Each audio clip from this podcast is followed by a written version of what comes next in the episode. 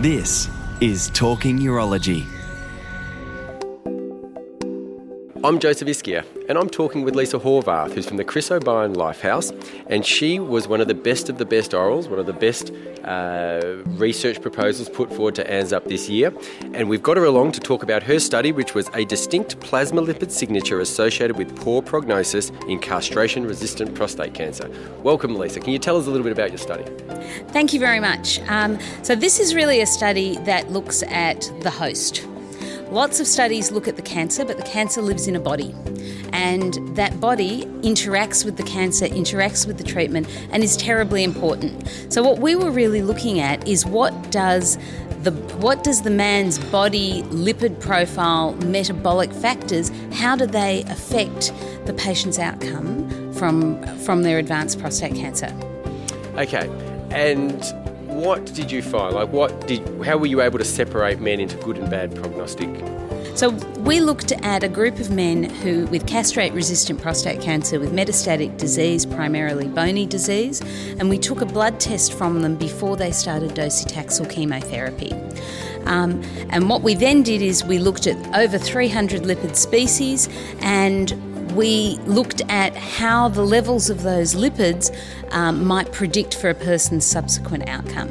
And what we found is that a group of lipids, in particular called the sphingolipids, um, which affect inflam- inflammation and affect cancer cell proliferation and cancer death, cancer cell death, they were upregulated. So if they were high in those pers- in those patients' um, plasma, then the patients lived for a much shorter time period. And we're talking about the difference between a median survival of 11 months if the sphingolipid levels were high versus 22 months if the sphingolipid levels were normal. And this was independent of any other factor in these men, wasn't it? Yes, this is independent of other known prognostic factors such as their bone turnover markers or their their um, hemoglobin levels, and very importantly, because a lot of patients in this age group have diabetes or are on lipid lowering agents, was actually independent of whether the patients already had a metabolic problem like diabetes or were they on metformin or were they on a statin. It was independent of all of those factors. In fact, when we looked at it, this signature looks a bit like metabolic syndrome but the patients don't have clinical features of metabolic syndrome. So it, what we're really seeing is there's some metabolic abnormality going on with these patients, whether it was there in the beginning when they had prostate cancer or whether it's evolved over time because they've had five or ten years of androgen deprivation therapy. We don't yet know that, but it looks druggable.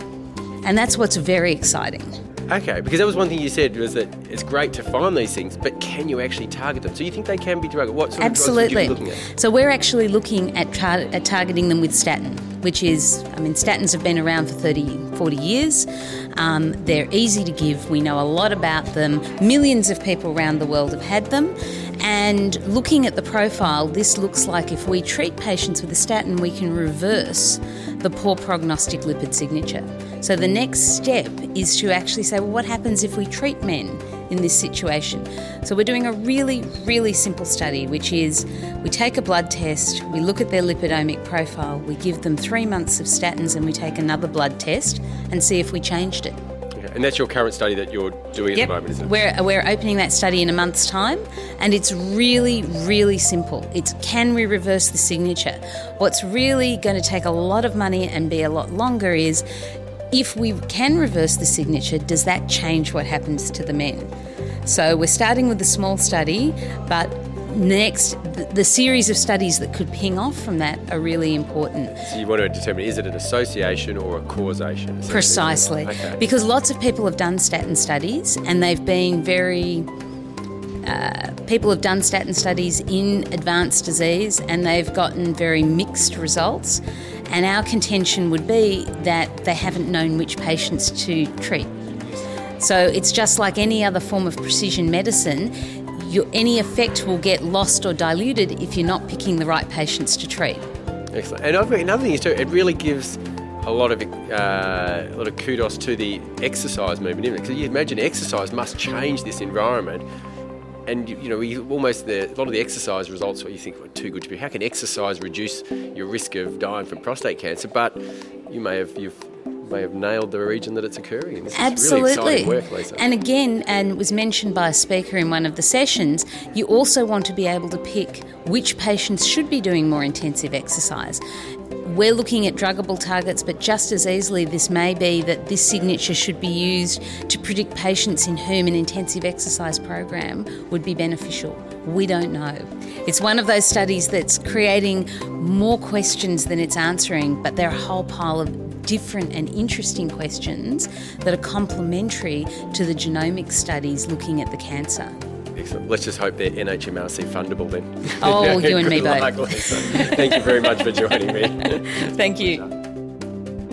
Talking Urology at ANZUP, proudly supported by Ipsen.